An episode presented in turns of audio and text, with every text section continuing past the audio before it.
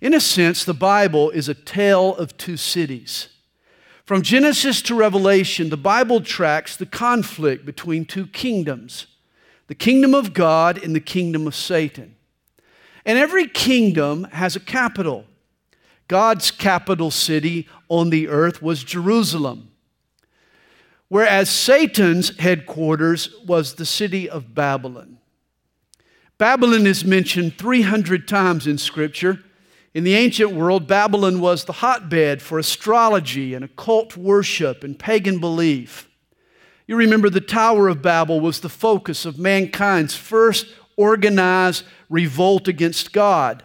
The Lord broke up the rebels by confusing the people's language. And yet, even after God's judgment, Babylon remained the center for false religion. Babel reached its zenith in the late 6th century BC under a king named Nebuchadnezzar. He conquered Judah in 605 BC. Two of Babylon's distinguishing features that exemplified its magnificence were one, its most famous were its hanging gardens. The Greek historian Herodotus referred to the gardens as one of the seven wonders of the world. The other example of Babylon's greatness were its walls.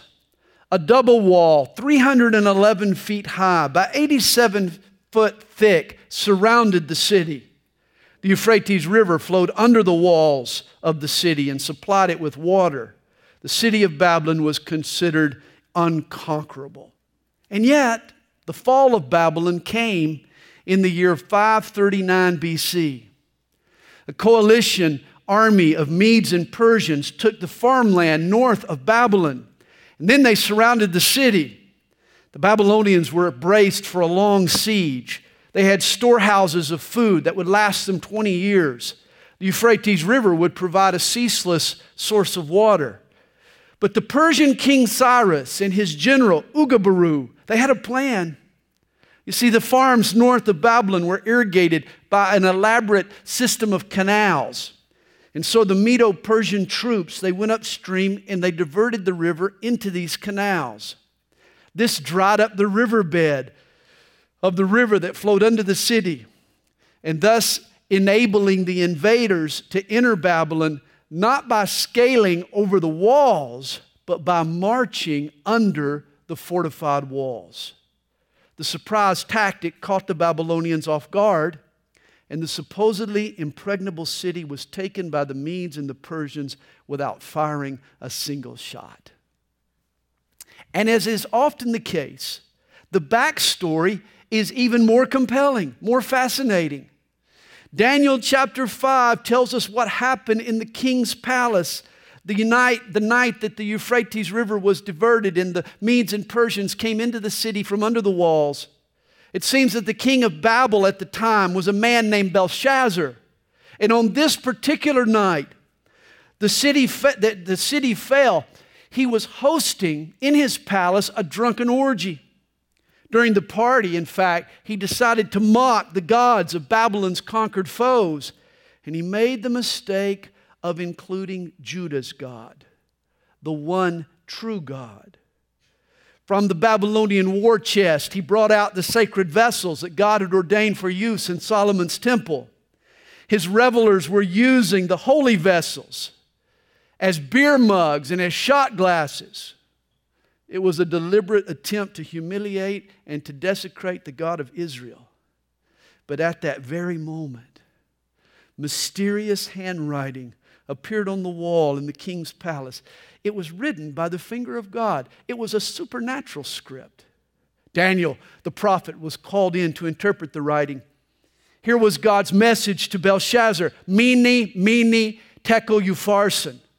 In other words, your number is up. You've been weighed and found lacking. Your kingdom is about to be divided. And at that very moment, Ugabaru marched his troops under the walls and into the city and conquered Babylon. It's interesting that the Hebrew prophets had seen this all in advance. All in advance. God had given them the vision. The prophet Jeremiah in Jeremiah chapter 51 predicted the fall of Babylon 50 years before it happened. Isaiah wrote of the Persian conquest of Babylon 160 years before it actually happened. Isaiah 45, verse 1, believe it or not, even mentions the Persian king Cyrus by name 100 years before he was even born. Amazing, the prophecies of Scripture. God seeing the future as if it were the past.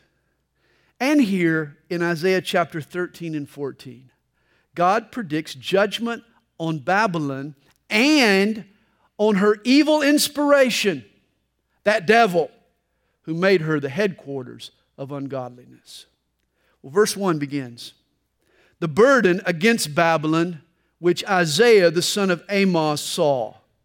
Now, the word burden, it means heavy. Here's a heavy warning. Here's a serious message. Hey, we could call it a heavy revy. It's a dire warning from God. He says, Lift up a banner on the high mountain, raise your voice to them, wave your hand, that they may enter the gates of the nobles. I have commanded my sanctified ones. I have also called my mighty ones for my anger, those who rejoice in my exaltation. The noise of a multitude in the mountains, like that of many people a tumultuous noise of the kingdoms of nations gathered together. The Lord of hosts musters the army for battle.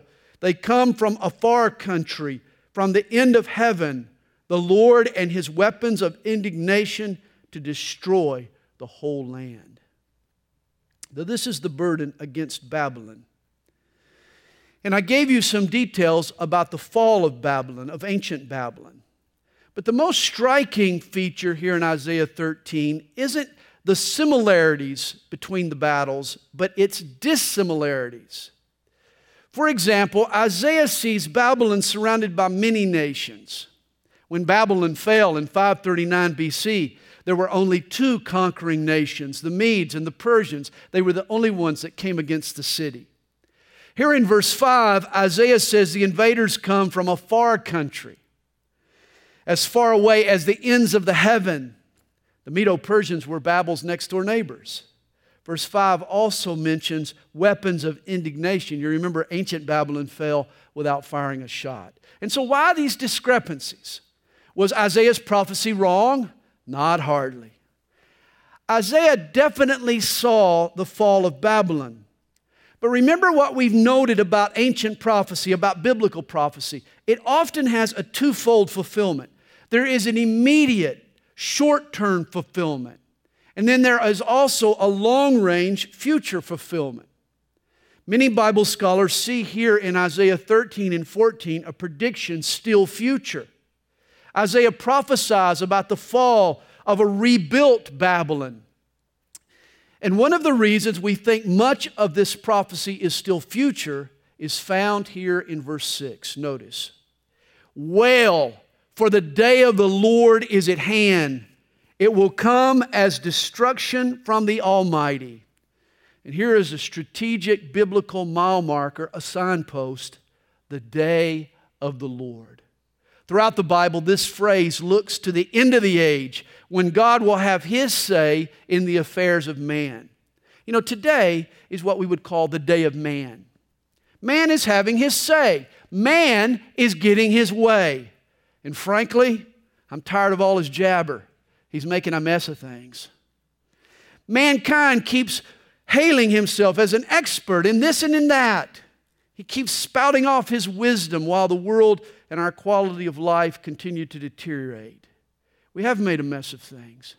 And I long for the day when God will finally have his way and when God will get his say.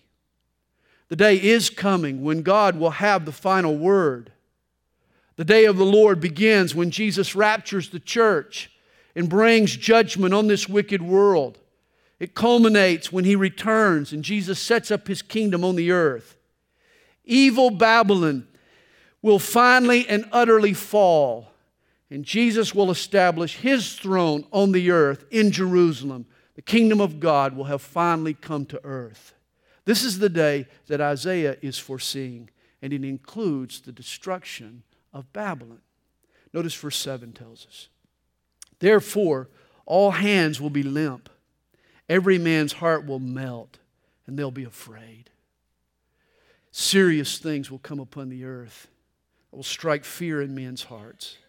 Pangs and sorrows will take hold of them. They will be in pain as a woman in childbirth. They will be amazed at one another. Their faces will be like flames. You know, Paul uses the same language when he describes the judgments that will occur during the Great Tribulation.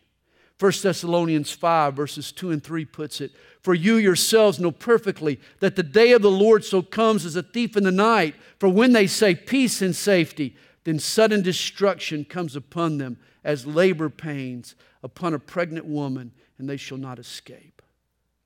A false peace will get interrupted abruptly by terrible judgments that will grip the globe like labor pains. This is all going to happen in the last days. Verse 9 Behold, the day of the Lord comes, cruel, with both wrath and fierce anger, to lay the land desolate, and he will destroy its sinners from it. Remember, the Bible mentions two types of tribulation. In John chapter 16, verse 33, Jesus told his disciples, In this world you will have tribulation. This world is always going to persecute Christians, it's always going to trouble the followers of Jesus. If it didn't like Jesus, it won't like us. But that's not the trouble that Isaiah is here describing. He's talking about the tribulation that God will vent upon the world. God is angry with our wicked ways. And the day is coming when He will finally judge fiercely. The cruelty of the nations will be met by the severity of God's wrath. He says, For the stars of heaven and their constellations will not give light. The sun will be darkened in its going forth, and the moon will not cause its light to shine. Verse 10 obviously goes beyond the scope of the historical battle. Isaiah mentions cosmic cataclysms as part of God's judgment. In fact, compare Isaiah's description here with Jesus' prediction in Matthew chapter 24, and you'll see that Jesus and Isaiah are on the same page when it comes to the day of the Lord. Both agree that these astronomical phenomena will summon the end of the age and the coming of Jesus Christ. Notice in verse 11, God declares, I will punish the world for its evil and the wicked for their iniquity. I will halt the arrogance of the proud and will lay low the haughtiness of the terrible. Notice that God will halt the arrogance of the proud. Hey, when there, there comes a time when God's going to say no more. I'm surprised it hadn't already occurred. But there'll come a time. He only lets our prideful proclamations go so far. He says, I will make a mortal more rare than fine gold, a man more than the golden wedge of Ophir. When God's final judgments are poured out on planet Earth, gold will be more plentiful than guys. Massive destruction and widespread death will ravage life as we know it today. Verse 13, therefore I will shake the heavens, and the earth will move out of her place in the wrath of the Lord of hosts and in the day of his fierce anger. You, remit, you read in Revelation uh, of the global cataclysms that will take place and the massive death tolls that will follow in their wake. You know, a quarter of the world will be destroyed. A third of the world's population will be destroyed. We're talking billions of people will die in these last days' judgments. God is going to shake the heavens. And more than that, He's going to shake the earth. It'll be moved out of its place, he says, by the wrath of the Lord of hosts in the day of his fierce anger. Over the years, in all of my trips to California, I've only experienced one earthquake. But that one was enough. Mac and I, we were in the upper deck at Anaheim Stadium watching the Angels game when all of a sudden my seat started to shake and the foul pole in front of me started to shake and everything started to shake. Woo! Turns out the epicenter, it was the epicenter of the 5.7 quake was south of San Diego, down near the Mexican border. We felt it as far away as Anaheim, 100 miles away. But it was a moving experience. It was serious, not for the locals, it was just a 5.7, but for Mac and I, it was something to remember. And yet the day is coming when God will shake not only California, He's going to shake the earth off its foundations. He'll even shake the heavens above. As Jerry Lee Lewis sang, there's a whole lot of shaking going on. Verse 14 It shall be as the hunted gazelle and as a sheep that no man takes up. Every man will turn to his own people, and everyone will flee to his own land. Would you pay close attention to the language there in verse 14? The subtlety probably escaped the Jews of old, but not those of us who have the benefit of a New Testament. For notice the people who live through God's final judgments on planet Earth are referred to, and I quote, as a sheep that no one takes up. Did you see that? That implies that some sheep do get taken up. Throughout the New Testament, we're taught that before God's judgment comes down, God's church, Christ's church, is going to go up. It's called the rapture.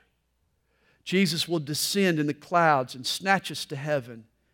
Critics of the rapture say that the doctrine never appeared in the Old Testament, but I beg your pardon.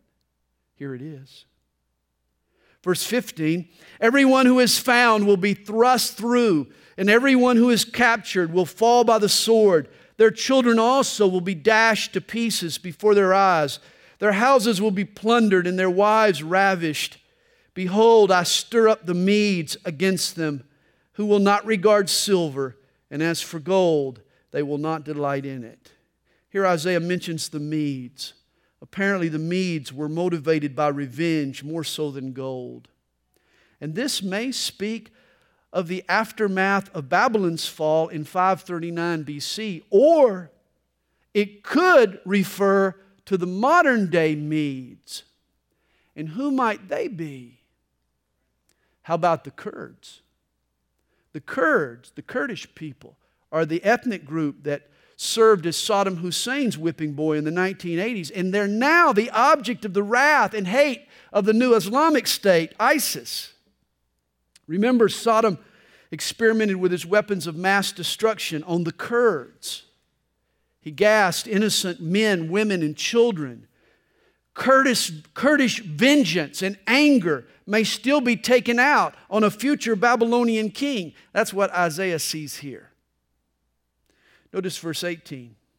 Also, their bows will dash the young men to pieces, and they will have no pity on the fruit of the womb. Their eye will not spare children. Our translation uses bows, but the Hebrew word kesef is literally launcher, possibly modern missile launchers. Verse 19, and Babylon, the glory of kingdoms, the beauty of the Chaldeans' pride, will be as when God overthrew Sodom and Gomorrah. You remember Genesis 19 records Sodom's destruction, and I quote, The Lord rained brimstone and fire on Sodom and Gomorrah out of the heavens. And apparently, Babylon will be destroyed in a blazing inferno. But again, this doesn't relate to ancient Babylon. Remember, it was conquered without firing a shot. The city was taken by the Medes and the Persians intact. I believe this fire raining from heaven is reserved for a future Babylon. In fact, Revelation 17 and 18 speaks of a future Babylon. Either ancient Babylon will be rebuilt where it was torn down, or the Babylonian system of religion will become so identified with one city that it takes its name. But John sees this future Babylon. She becomes the world center for business and religion. And yet we're told in Revelation 18, verse 19, in one hour she is made desolate. He reports that the nations will mourn when they see the smoke of her burning. Once again, she'll be destroyed, as was Sodom and Gomorrah.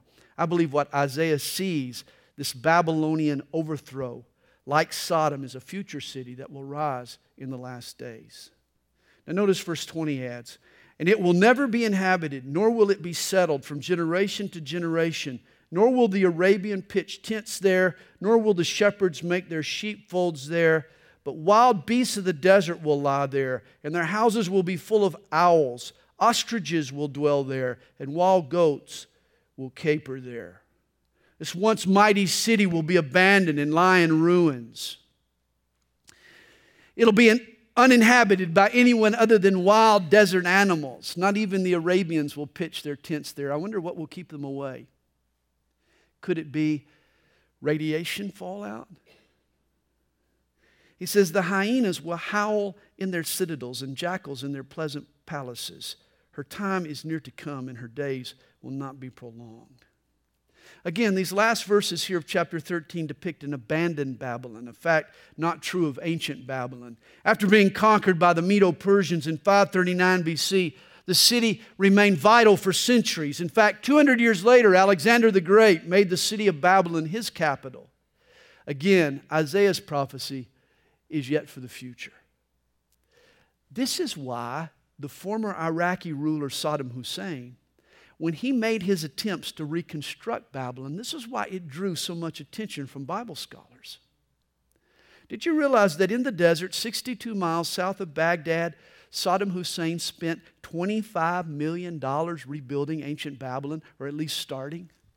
He styled himself as the next Nebuchadnezzar. He wanted Babylon to be his capital. In fact, many of our American troops walked the halls of Saddam's 500 room palace. He rebuilt Babylon's Marduk Gate and several other ceremonial buildings. He had plans to reproduce the Hanging Gardens and even the infamous Tower of Babel. Obviously, his plans were cut short. But who knows if a future Middle East leader won't revive this vision of a new Babylon? With all the oil money flowing into the region, the means exist for a Dubai type construction project. Babylon may well rise from the ashes again. It's interesting when Isaiah first uttered this prophecy, Babylon was just a local city on the Euphrates River. It took a hundred years in the overthrow of Assyria for Babylon to become a world empire. The thought of Babylon, Babylon as a superpower sounded as strange to Isaiah's contemporaries as, as the idea of a present day Babylon becoming a strategic city again is as strange to our ears. But in the decades to come, I challenge you keep your eye on Babylon. I believe there's a good chance that the ancient city will reemerge as an economic and as a commercial center. Well, chapter 14 begins. For the Lord will have mercy on Jacob and will still choose Israel and settle them in their own land. The strangers will be joined with them, and they will cling to the house of Jacob. The Lord will have mercy on Jacob and will still choose Israel. The judgment that comes on Babylon occurs when Israel is resettled in their own land. And here's another prophecy that points to the end, to the future, even to our day. When the Jews return home, Isaiah says strangers will join them. Notice, then people will take them and bring them to their place. And the house of Israel will possess them for servants and maids in the land of the Lord.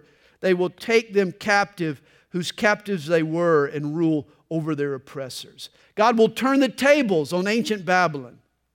Remember, for 70 years, Daniel and Ezekiel and their fellow Jews were exiles in Babylon.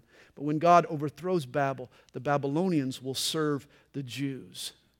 He goes on, and it shall come to pass in the day that the Lord gives you rest from your sorrow and from your fear and the hard bondage in which you were made to serve, that you will take up this proverb against the king of Babylon and say, How the oppressor has ceased, the golden city ceased. The Lord has broken the staff of the wicked the scepter of the rulers.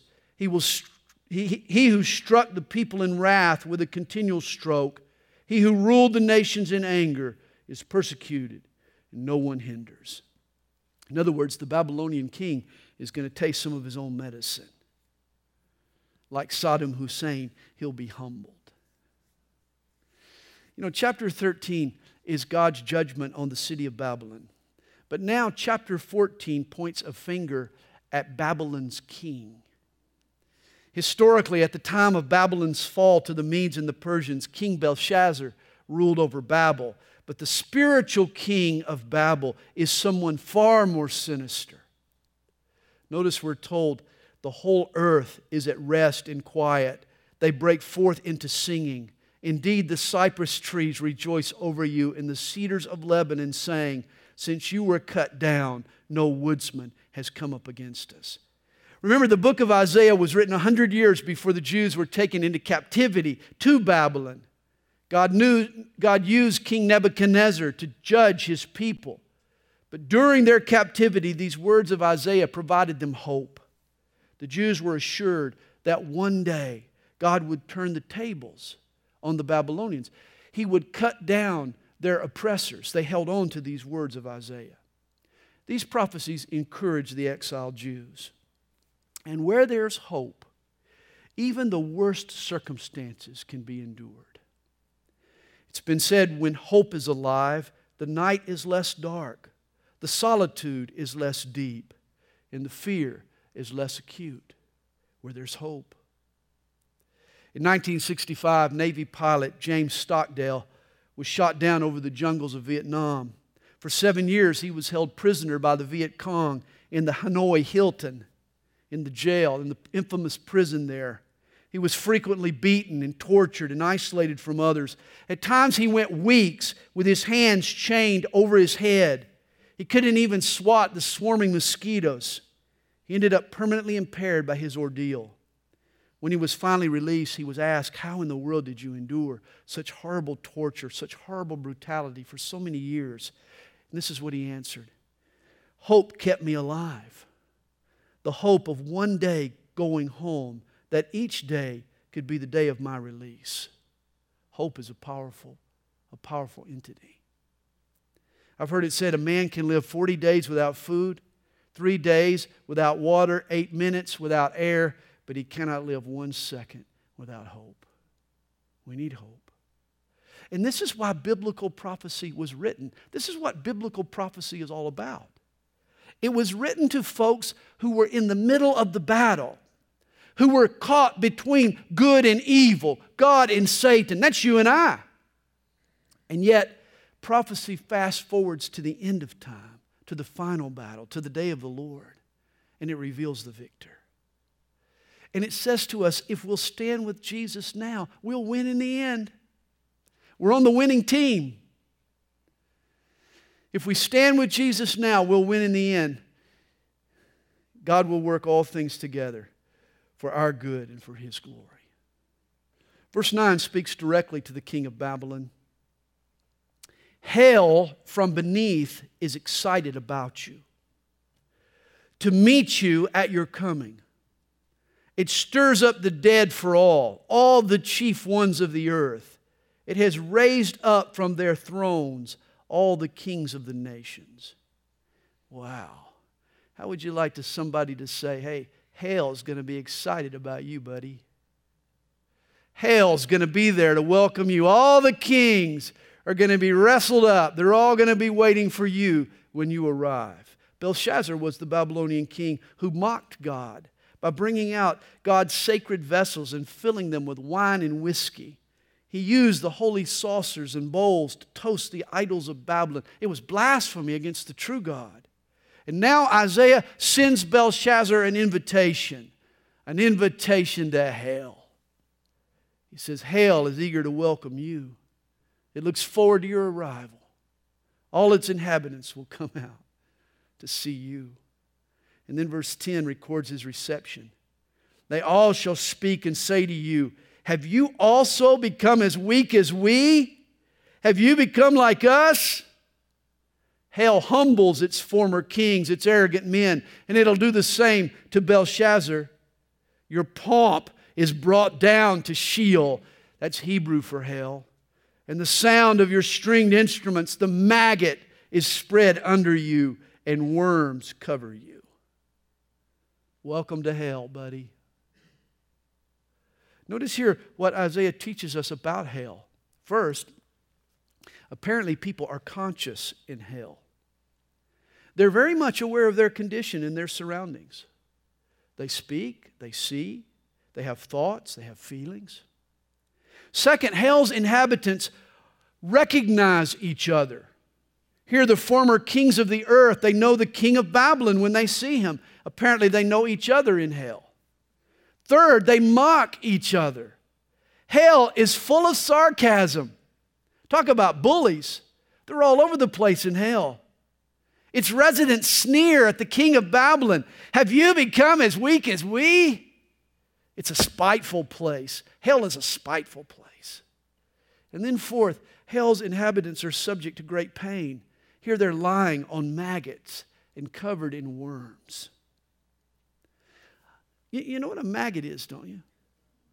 A maggot is a slug like, worm like parasite.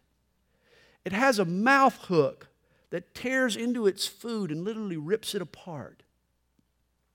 Whenever my wife, I never heard this expression before I married my wife, but whenever my wife gets really repulsed, she always shouts out, Gag a maggot! Gag a maggot. You know why she says that? It's because maggots don't easily gag. Maggots eat everything. If you gag a maggot, that's repulsive. In Mark chapter 9, when Jesus warns us of hell, he mentions three times in Mark 9 their worm does not die and the fire is not quenched. Hey, if you like lying down on a gas grill while worms and maggots crawl all over your body, then hell is your kind of place. That's what the hell's going to be like. In summer of 2010, a shocking event occurred on a United States Airways flight leaving Atlanta. Someone brought on board a container of rotted meat filled with maggots. As the plane taxied to the runway, maggots started falling out of the overhead bins, creating quite a disturbance on the plane. One passenger said, It only takes one maggot to upset your world. I suppose so. The plane was immediately turned around and it was returned to the gate. But when you take your seat in hell, you're going to be sitting in a bed of maggots. I'm just telling you. I'm just telling you what it says. Plump red wigglers will be crawling all over your body. Hell must smell like a bait shop. If you don't like maggots, here's another reason to give your life to Jesus. Unlike US air, hell isn't going to stop for a few maggots. And a maggot shower is just one of the tortures of hell. You remember Luke chapter 16 tells us that hell is a forever fire, it's forever on fire. It's like what Moses saw on Mount Sinai. You remember he saw the bush, the burning bush. The bush burned, but it wasn't consumed. Its torment, its, its inferno was eternal. This is what hell will be like. It will burn continually, but never die out. Your throat will always be parched. Your thirst will never be quenched. In Dante's Inferno, he writes an inscription over the gate of hell All hope abandoned, you who enter here. We talked about how we all need hope. The worst part of hell is that there will be no hope. It's been said, even hell is truth known too late. The reality of a literal, eternal, infernal hell should shake us all out of our apathy. That we don't go there and that the people we love don't go there. Several years ago, I read a Gallup poll that revealed 60% of Americans believed in hell, in a literal hell. But here was the kicker only 4% of Americans thought they were going there. 60% believed in it, but only 4% thought they were headed there. Let me ask you, what's the basis of your hope?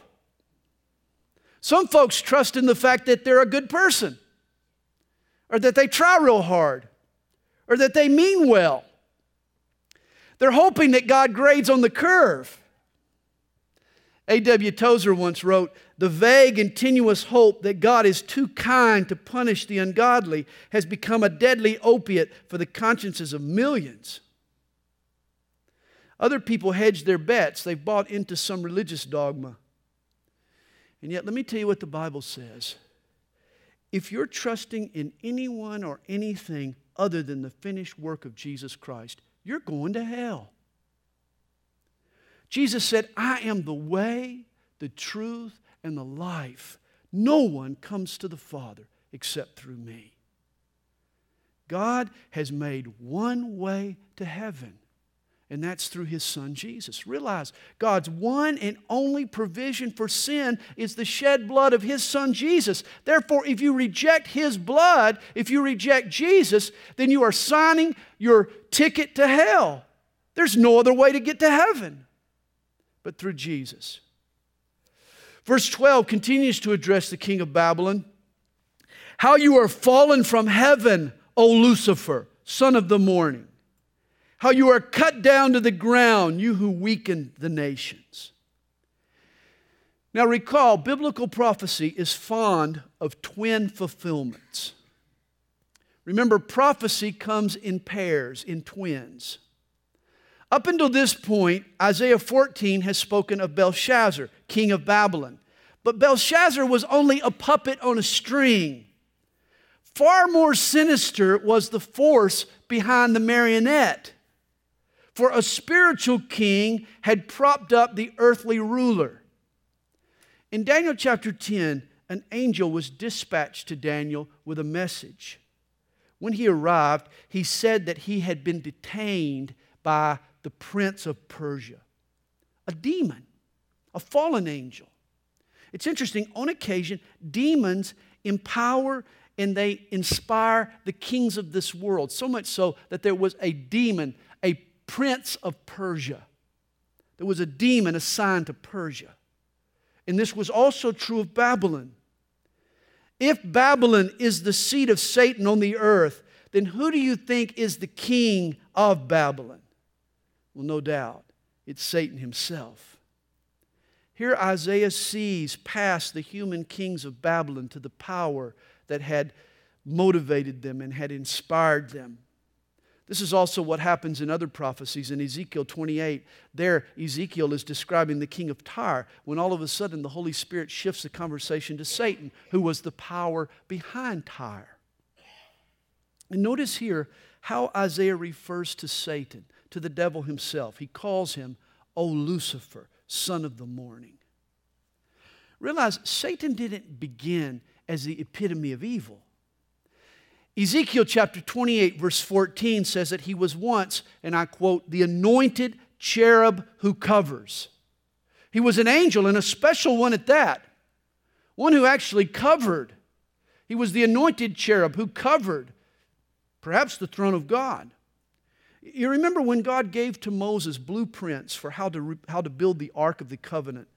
And of course, the Ark of the Covenant was a symbolic representation of the throne of God two golden angels were to sit on top of the ark. Their wingspan covered the mercy seat. The Bible mentions two archangels, Michael and Gabriel, but perhaps in the beginning there were three archangels. Perhaps Lucifer was also one of the angelic trio who covered over or hovered over God's throne. Here he's called the anointed cherub who covers. We know that Lucifer played a role in the worship of God. Ezekiel 28, verse 13, depicts him as a musical creature. Perhaps Satan was heaven's worship leader. Ezekiel calls him the seal of perfection, full of wisdom and perfect in beauty. Here, Isaiah calls him Lucifer, which means light bearer, and son of the morning. This was the star that shone so brightly that you could see it just as the sun was coming up. We're wrong to think of Satan as an impish, cartoonish character in a red suit and pointed ears and horns and pitchfork. Oh, he's far more glamorous, far more sophisticated. He comes in the most pleasing shapes and attractive forms. He's the gorgeous blonde in the string bikini. He's the hip professor with all the cool sounding arguments. He's the self righteous preacher spouting seductive lies. We need to beware. Paul refers to fallen Lucifer as an angel of light. In other words, Satan is a master deceiver. The angel Lucifer once occupied great heights, and yet never has anyone fallen so far so fast. Here we're told he was cut down to the ground. Recall what was written of the king of Babylon in verse 9 Hell is happy to see him. This will be the case with Satan. You know, some people assume that today the devil rules over hell. Not so. That couldn't be further from the truth. Satan wants nothing to do with hell. Satan's headquarters is Babylon, not hell. Revelation 20 says that at the end of the Great Tribulation, Satan will be bound in hell for a thousand years. And when that day comes, hell's inmates, hell's inhabitants, will look down on the list of new arrivals for that day and they'll see Satan on the schedule and they'll all get excited. They'll finally get a chance to vent their rage and exact their anger upon this evil one, to unleash their frustrations on Satan. They'll be the ones that'll come out and welcome the king of Babylon, not just Belshazzar, but Satan himself. And what does hell say to the devil in verse 9? Have you become as weak as we? Satan doesn't reign in hell, he gets kicked around in hell. Satan becomes hell's punching bag. His pride gets brought low. His music gets shut off. The old serpent crawls for eternity with maggots and with worms. And here's the sin that caused his colossal fall, verse 13. For you have said in your heart, I will ascend into heaven. I will exalt my throne above the stars of God. I will also sit on the mount of the congregation on the farthest sides of the north. I will ascend above the heights of the clouds. I will be like the Most High. Five times in these two verses, Lucifer says, I will. I will. I will. I will. Pride had entered his heart. Recall the middle letter in the word sin. It's I. Lucifer sings with Sinatra. I did it my way. Somewhere along the way, it all turned into all about Lucifer. Notice this. He went from worship leader to entertainer to celebrity to worship hoarder to devil. And all pastors, all worship leaders should take heed to that progression because it can happen to us. Pride caused Lucifer to get tired of worshiping God. He desired to be worshiped himself. He wanted to steal the glory that was due to God. He said, I will be like the Most High. Hey, hey, Lucifer was already pretty high up on heaven's chain of command. I mean, he was the anointed cherub who covered, but that wasn't enough. He coveted most high rank. And it didn't dawn on him that there's only room for one most high. Satan desired to be exalted like God, and yet God informs him in verse 15 Yet you shall be brought down to Sheol to the lowest depths of the pit. He wanted to be like God. Instead, he will descend and be thrown down to the lowest depths of Sheol or of hell. In Luke chapter 10, verse 18, Jesus said he was there when Satan crashed originally. Jesus said, I saw Satan fall like lightning from heaven. Must have been quite a sight, like a lightning bolt thrown out of heaven. Lucifer, the son of the morning, cast down to the, to the earth. You know, Satan no longer makes his home in heaven. He was fired from serving God. Today, he roams planet earth. The New Testament refers to Satan as ruler of this world, as prince of the power of the air. He has a stranglehold on rebellious men and the systems that influence them. And yet, it was at the cross that Satan's final and ultimate defeat was sealed. Jesus broke the power of sin and death. When Jesus returns, he'll lock up the devil in hell. Matthew 25, verse 41 says that hell was not made for man, but it was made for the devil and his angels. And thus, when Jesus returns, he will assign Satan to the very place that Satan has tried to avoid over all these years. Notice one other subtle but vital point about hell. Isaiah says Satan isn't only brought down to Sheol, but brought down to the lowest depths of Sheol. Implied is that there are depths, or that there are levels or degrees of punishment in hell. Some folks will be sentenced to hotter spots than other people. And then verses 16 and 17 make an interesting observation about Satan's arrival in hell.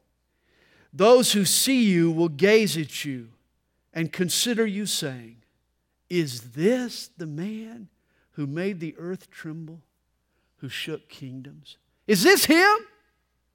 Is this the guy? When Satan is finally forced out of the shadowy recesses in which he works out into the light of day, we'll all be astonished. Is this the guy who bullied us around? We'll be amazed that we allowed such a puny little punk wreak such havoc. Satan was a defeated foe all along, but it was because of our fears and our doubts and our lack of faith that we allowed this one to work so much mischief. Roy Putnam writes, It is the fearful who allow the devil to hold high carnival on this planet. Satan sets up his tyranny only because he has not been challenged. James tells us the same thing resist the devil and he will flee from you. Don't you know you have power over the enemy? Don't you know that if you resist Satan, he'll flee from you? He's forced to, he has to. Hold on to this promise. 1 John chapter 4 verse 4. You are of God, little children, and have overcome them because he who is in you is greater than he who is in this world. Do you believe that? You should. Verse 17 finishes the thought. Who made the world as a wilderness and destroyed its cities, who did not open the house of his prisoners. Here's a description of Satan's work. In fact, this is Satan's legacy. He kept people in prison. That sort of sums up his work. You know, it's interesting. Satan will let you change your addictions. He'll let you go from alcohol to cigarettes. He'll let you go from video games to online poker. He doesn't really care what your addiction is, he just wants you to keep you in bondage. Just as long as he can keep you locked up and in bondage to sin, he has you. Only Jesus can overthrow Satan in your life and truly set you free. Some of you tonight need to run to Jesus, your deliverer. And then notice verse 18. All the kings of the nations, all of them sleep in glory, everyone in his own house. But you are cast out of your grave like an abominable branch, like the garment of those who are slain, thrust through with a sword who go down to the stones of the pit like a corpse trodden underfoot. Notice Isaiah here refers to Satan as an abominable branch. You remember what Jesus is called by Isaiah? The righteous branch. You will not be joined with them in burial because you have destroyed your land and slain your people. The brood of evildoers shall never be named.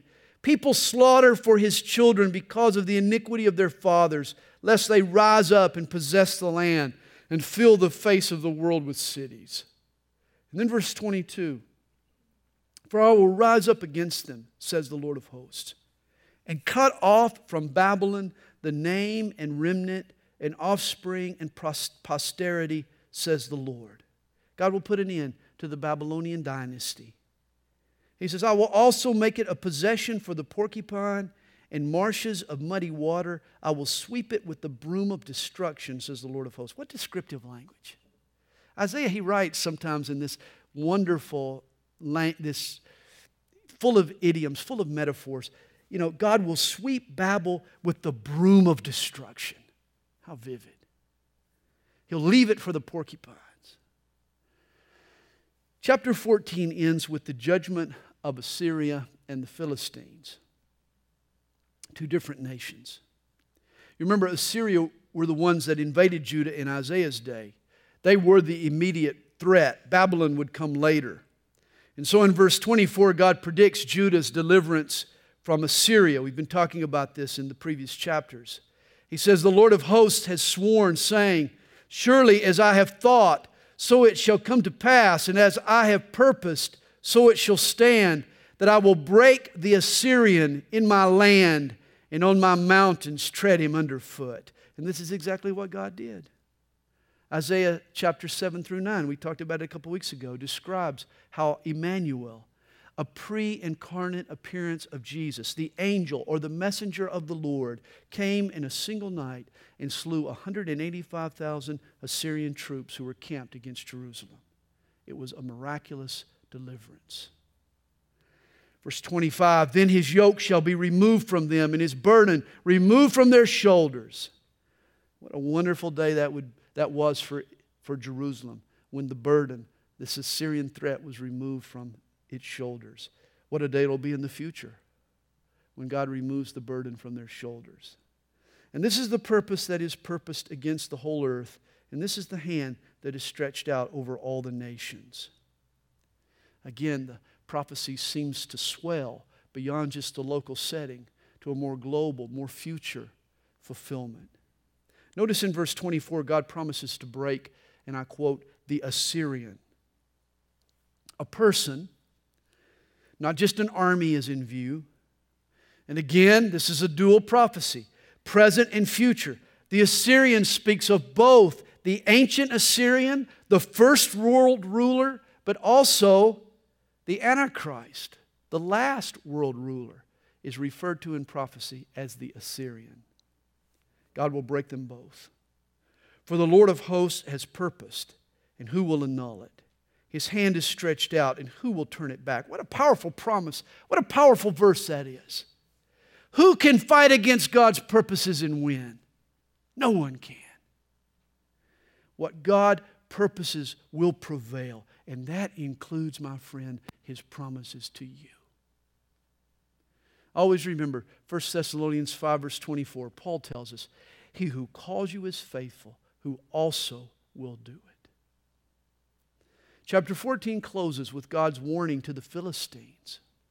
And since they were west of Jerusalem and Assyria invaded from the east, Emmanuel's annihilation of the Assyrian troops saved the Philistines as well as Judah. That's why God says to them, this is the burden which came in the year that King Ahaz died.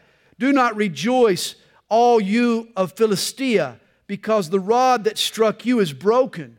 For out of the serpent's roots will come forth a viper, and its offspring will be a fiery flying serpent. In other words, don't you Philistines get the big head. Just because you've escaped judgment this time doesn't mean that there are other threats not on the horizon. Repent or a viper will follow the serpent. Assyria fell, but Babylon will follow. And though the teacher gets replaced, God's lesson will remain the same. They need to repent. Verse 30 The firstborn of the poor will feed, and the needy will lie down in safety. I will kill your roots with famine, and it will slay your remnant. Wail, O gate. Cry, O city. All you of Philistia are dissolved. For smoke will come from the north, and no one will be alone in his appointed times.